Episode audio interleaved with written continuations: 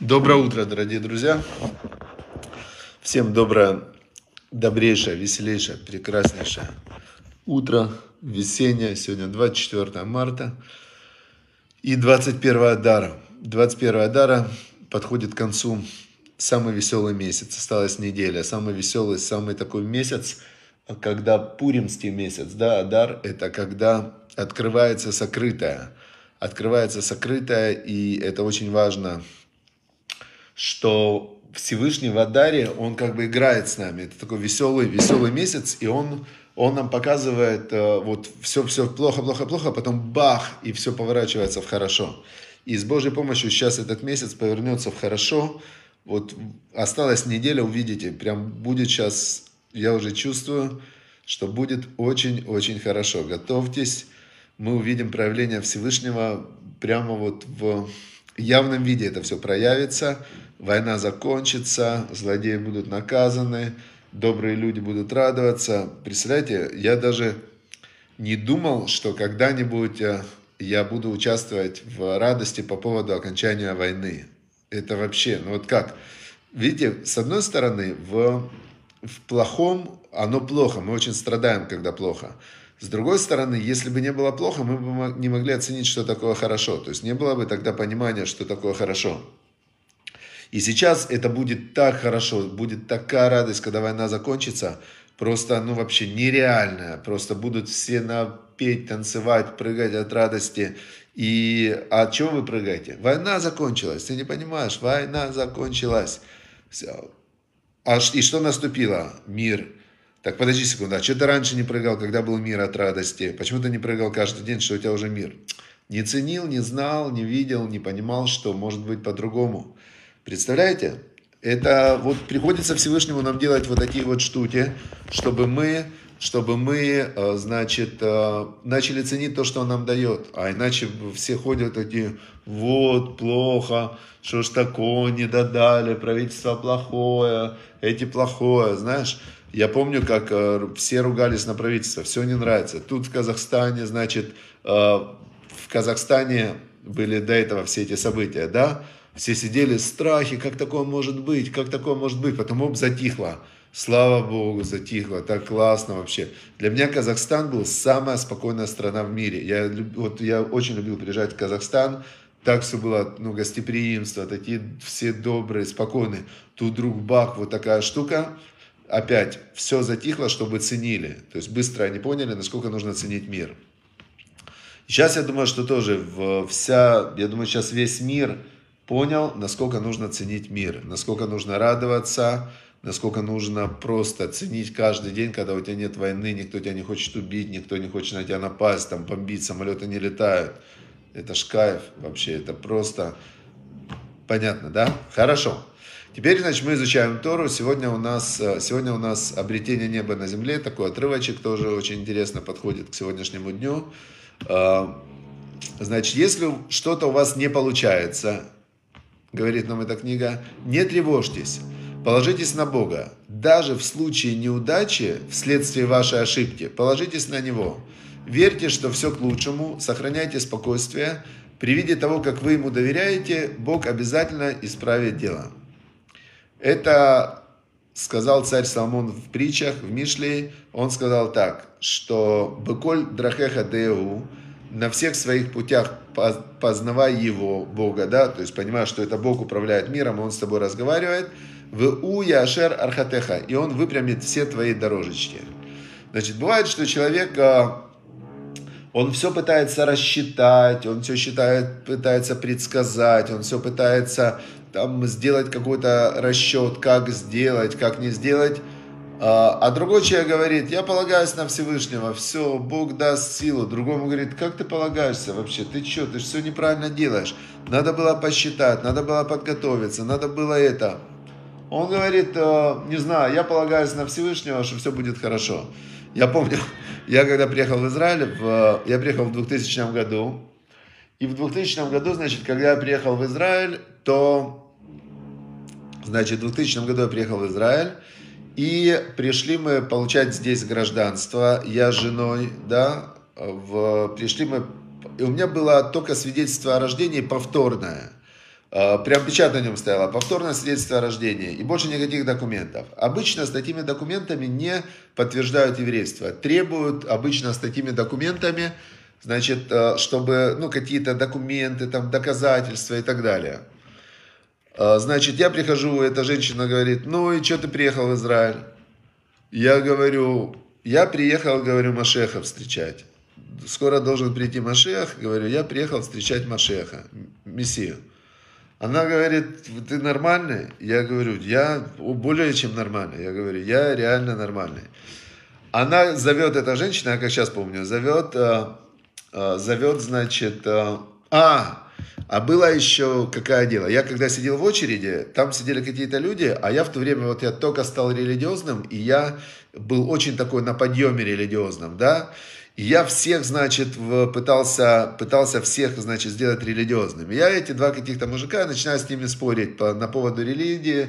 Мы спорим громко, все. У меня жена начала плакать, зачем ты меня позоришь, что ты с людьми вечно споришь, и что ты это самое. И она такая заплаканная. И мы когда зашли, а эта женщина говорит, о, Машеха пришел встречать, а она что такая заплаканная? Я говорю, вот э, я про Бога там с людьми разговаривал, спорил, все. То есть она увидела, что это правда. Казалось бы, я сделал неправильный поступок, но этот поступок доказал, что я реально такой, ну вот, искренний. И она позвала, эта женщина позвала э, других там э, этих чиновниц, да, такие, говорит, смотрите, говорит, он пришел Машеха встречать. А, ну, они там посмеялись, посмеялись, и она мне это свидетельство о рождении даже не стала проверять, все, говорит, все, дала мне все документы, поставила все печати, и мы получили гражданство. То есть, если бы я готовился, если бы я там думал, я совершил ошибку, правильно, наоборот, правильно готовиться, правильно, э, правильно делать все правильно. Но если ты полагаешься на Всевышнего, то это намного сильнее. И как говорил, как говорил, э, значит, э, Царь Соломон в притчах тоже, он говорил еще такую фразу, он говорит, «Птах Эляшем беколи беха, положись на Бога всем твоим сердцем, валь бинатха аль а на свою бина, это на свою сообразительность, не полагайся, не опирайся на нее». То есть я видел много людей, даже сейчас мы видим, да, я думаю, что все-таки, когда планировали эту спецоперацию, да, то ее планировали как спецоперацию. Что-то там был план какой-то, были какие-то отчеты. Не делается на государственном уровне без плана. Но все планы Всевышний рушит, если это план против Всевышнего. И наоборот, если человек от всего сердца искренне, с хорошими намерениями, он хочет, э, он хочет э, сделать что-то хорошее, доброе, правильное. И даже нам говорит эта книга, если у вас не получается, не тревожьтесь, положитесь на Бога. Даже в случае, в случае неудачи, вследствие вашей ошибки, положитесь на Бога. Верьте, что все к лучшему, сохраняйте спокойствие. При виде того, как вы ему доверяете, Бог обязательно исправит дело. Все, это такой совет, хороший, правильный. Положись на Бога всем своим сердцем и на свою сообразительность не полагайся. То есть знаете как? Как-то есть один, один человек, он э, учился играть в карты, и он прямо был такой картежник, прям вообще. И он услышал, что есть какой-то еще более сильный э, картежник, который живет, он оставил карты, живет где-то в горах, там все. И он поехал к нему, нашел его и говорит, научите меня секретам игры в проферанс. Тот говорит, нет, нет, нет, нет, он говорит, я там, в общем, он просил, просил его, умолял, и все. В общем, тот ему начал учить его секретам игры в проферанс. И тот просто был поражен и говорит, послушайте, вы играете в проферанс, ну я такого не видел, это просто какие-то ну, невероятные знания. Он говорит, а почему вы не играете? Он говорит, вы знаете, молодой человек, говорит, я не играю, потому что мне карта не идет, мне не прет, я, я все равно проигрываю. Я знаю все правила, я знаю все тонкости, я знаю все нюансы, но мне не прет, не прет. А прет это значит вот это благословение Всевышнего, которое оно обогащает оно дает человеку все в этом мире, дает благословение Всевышнего. И написано тоже в Мишле, написано так, что Беркат Ашем Таашир венет вен эцев и то. Благословение Всевышнего обогащает и нету грусти с ним. То есть, когда это идет через благословение от Бога, так тогда у тебя все, все отлично. Если это ты сам выкруживаешь, то ты все время боишься. Все, значит, с этим советом мы разобрались. Теперь э, дальше идет э, недельная глава у нас. Э, сегодня, опять же, отрывки про, про жертвоприношение. Но мы как бы оттуда из Торы мы пытаемся выучить, я лично, это мой, мой путь, я пытаюсь выучить то, что касается моей жизни. То есть жертвоприношения, они меня лично в данный момент не касаются. То есть это священники приносили жертвы в храме, и эти жертвы, они уже их не приносят, к сожалению, нет пока храма. Когда будет храм, опять будут священники, которые опять будут приносить жертвоприношения. Пусть они учат. Но Тору надо учить, потому что в Торе она наша жизнь, и в Торе есть все. И вот что мы можем выучить из этого кусочка про жертвоприношение, глава Шмини, на сегодня, на четвертый день недели, пятый день недели, четверг. Что мы учим? Значит, э,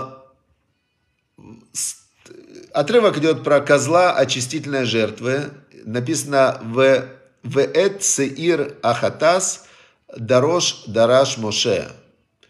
А, и начинается очень странная фраза, вот так если на русский перевести, а, «Козла очистительной жертвы искал Моше». Да, то есть, как бы, человек читает, думает, какого козла очистительной жертвы искал Моше. Вот если человек обычно читает Тору, он говорит, у меня один а, есть приятель, он не еврей, он просто умный человек, кандидат наук, и он решил ознакомиться с мировой историей, и он решил почитать, он говорит, я должен прочитать был Тору, ну, прочитал Тору, Э, ну, честно, его не впечатлило, да, потому что, конечно, когда ты читаешь, что козла э, очистительной жертвы искал Маше, э, и вот, значит, э, и вот э, он сожжен, он его нашел сожженным, этого козла. Ваиксов аль Элязар в аль Тамар. И он разгневался на Элязара и на Итамара. Это были сыновья Аарона, Бне Аарон, сыновья Аарона, которые остались у него. То есть, если мы просто читаем, непонятно, о чем идет речь. Но если мы читаем устную Тору, комментарии, то мы узнаем, что там была очень сложная история с этими козлами. Там было три козла, которые были грехочистительная жертва. Там целая идет раскладка про этих козлов, но нам важно другое. Почему Машера Бейну, э, значит, э, почему он вот вопрос, искал, доискивался. Значит, это он не козла искал, он доискивался смысл. Он создавал, говорит нам устная Тора, он искал ответ на два вопроса.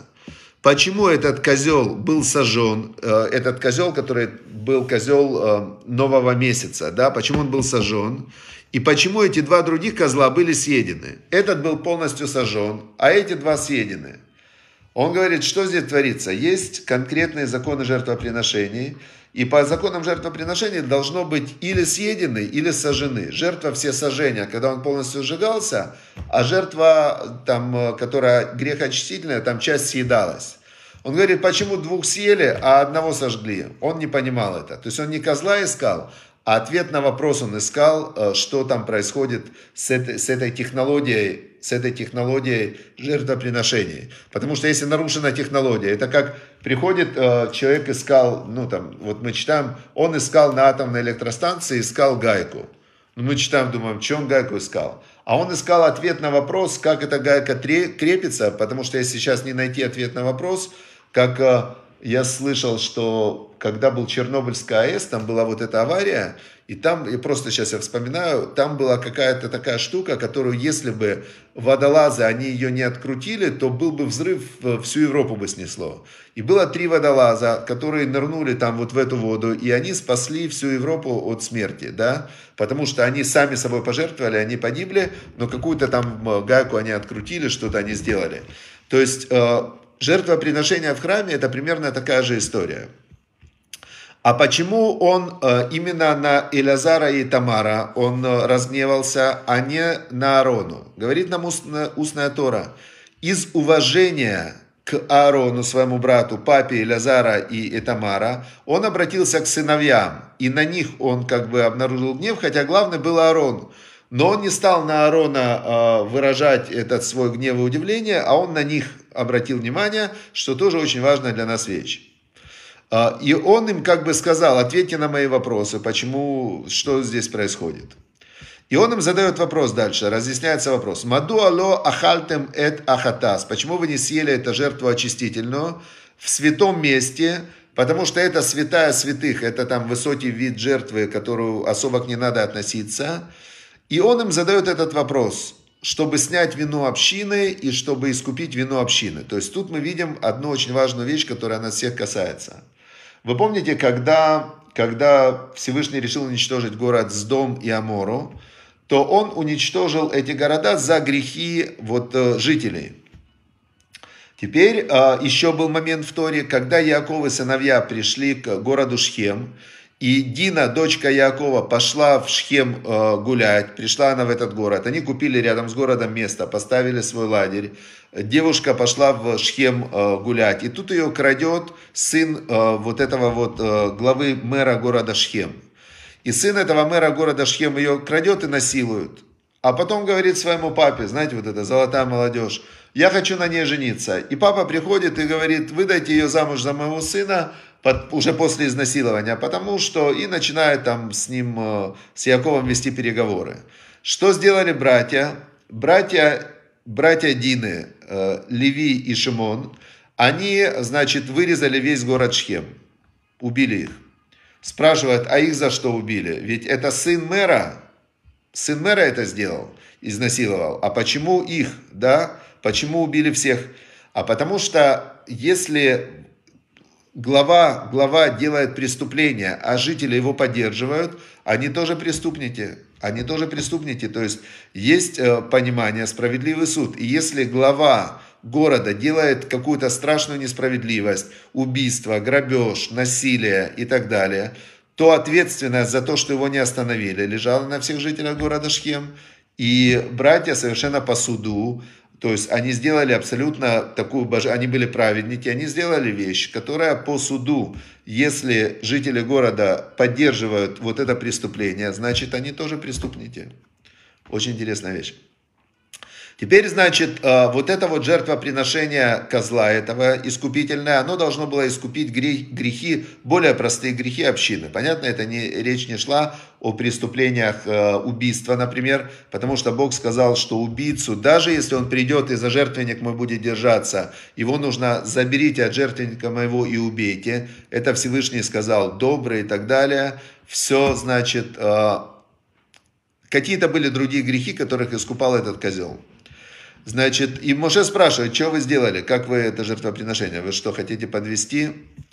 Значит, э, он им объясняет, что там они неправильно сделали, и вместо них отвечает брат, э, то есть Аарон, первосвященник, вместо своих сыновей, отвечает Моше. И сказал Аарон Моше, вот сегодня мы приблизили, сделали жертвоприношение этого грехочистительной жертвы, и сделали мы сегодня же жертву всесожжения, которую мы э, принесли, были жертвы, которые полностью сжигались.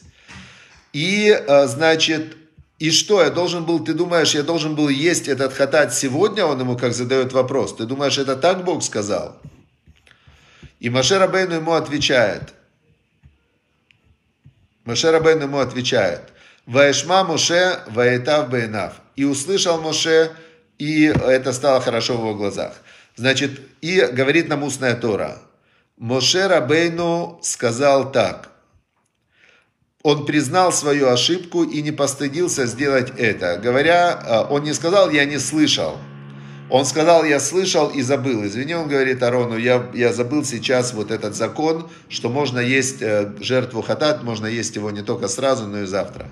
То есть мы видим, что Маше Рабейну, глава еврейского народа, пророк всех пророков, он, когда он ошибся, он не начал выкручиваться. В этом и называется анава, скромность, э, вот это вот отсутствие эго. Он говорит, да, говорит, ошибся, бывает.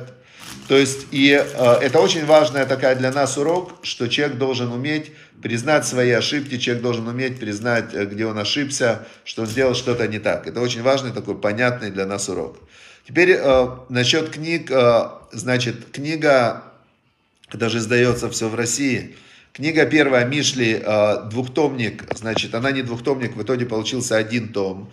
Это сама Мишли с комментарием, она уже готовится к печати. Вот мне прислали уже обложку, уже обложка есть, уже внизу, внутри все есть. Значит, это, ну, сейчас же такая ситуация сложная. В общем, ее готовят к печати. Обещали в феврале, сейчас уже конец марта. Это издательство «Книжники», есть такое издательство религиозной еврейской литературы, самое большое. Оно будет издавать Мишли, ну, главную книгу Мишли с моими комментариями, то, что мы учили на уроках. Будет издана на, ну, смотрите, они пока не доделали. Уже обложку на утверждение мне прислали. Я утвердил. То есть то, что они мне присылают, я утверждаю. Это издательство. Книга Мишли про деньги, пока я ее приостановил, то есть сейчас со всеми этими событиями, у меня более насыщенного Адара в жизни не было. Как все началось, э, умер отец, потом началась война, э, то есть бизнес остановился, я, мы переехали в Израиль, то есть э, очень э, здесь я должен начинать э, работать, я считаю, что ну, человек должен работать обязательно, и я опять заново здесь начинаю бизнес, там пытаюсь поддерживать, чтобы люди остались, работали, что-то зарабатывали, то есть у меня сейчас очень насыщенный адар, и вот Дамир партнер в, свобод, в спокойном, на сегодня спокойном, счастливом Казахстане, знаешь, то было в Казахстане неприятности. Потом то, что сейчас происходит Россия-Украина, так Казахстан это просто рай сейчас. Самая райская страна на постсоветском пространстве. Так что с Божьей помощью книги будут. Главное сейчас, чтобы наступил мир, чтобы закончилась эта война, чтобы злодеи были наказаны. Я считаю, это полностью мое мнение, что это несправедливейшее нападение, совершенно необоснованное, совершенно несоразмерное, несоразмерное, какая бы что бы ни говорили про Украину, но то, что на них напали и то, что с ними сделали, это никак не, это ну, вообще никак не сочетается с тем, в чем их обвиняют. Поэтому, поэтому я надеюсь, что очень скоро война будет закончена. Я очень надеюсь, что люди задумаются, те, кто хотя бы смотрят наш урок и Ваикра, да, поддерживают, то есть не будут поддерживать злодеев, не, нельзя поддерживать злодеев, это очень важно. Нельзя поддерживать злодеев и нельзя оправдывать их действия. Поэтому те, кто пришли убивать и грабить, они злодеи, они убийцы, и это факт. Просто я сейчас не говорю они убийцы. Тот, кто пришел убивать, убийца, злодей и грабитель. Тот, кто защищает себя и свою жизнь, и свою землю, и свое имущество, он может убить вора. Да? То есть даже когда в Торе написано, когда вор тебе залез ночью и в твой дом, и именно ночью, и ты знаешь, что если он залез в твой дом, то он может тебя убить, ты можешь его убить первый, защищая себя и свое имущество, свою жизнь. Но здесь мы видим, кто на кого напал, кто кому пришел, поэтому мы все молимся, чтобы и люди, я очень вас прошу, то есть не поддерживайте грабителей и злодеев. Это очень важно. То есть как минимум надо сказать, что, что я не поддерживаю нападения, убийства, грабеж, захват чужой земли, захват чужого, чужой страны. Это нельзя поддерживать. Все, друзья, удачи, успехов, чтобы наступил мир, чтобы мы радовались, прыгали до потолка от радости уже на этой неделе, что наступил мир, закончилась война. И, значит, э, будем ценить тогда каждый день мира. И выйдут книжки, и Мишли выйдет, и Мишли про деньги выйдет. И, значит, все, чтобы был шалом на весь мир, на Израиле, на весь мир. И шалом Украине, потому что там сейчас, конечно, это самая страшная война идет там. Все, всем удачи, успехов, хорошего дня.